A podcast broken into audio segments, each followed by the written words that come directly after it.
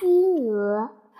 从前有一个人，他看起来傻傻的，大家都叫他傻瓜。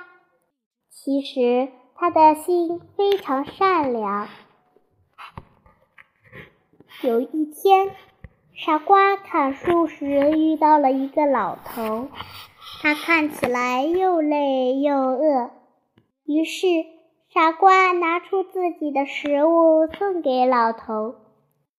老头对傻瓜说：“善良人，去看到那边那棵大树吧，你会有意外的收获的。”说完，老头就不见了。傻瓜砍倒大树，发现了一只金鹅。他抱起金鹅就往回走。天黑了，傻瓜找到了一家客店过夜，店主有三个女儿。他们都想得到那只金鹅，便趁傻瓜睡觉时去偷鹅，不料却被粘到了金鹅上。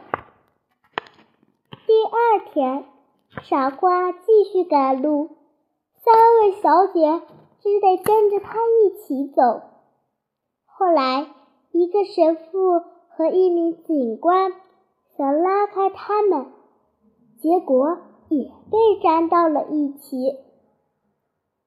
不久，他们来到一个国王，国王有三个女儿，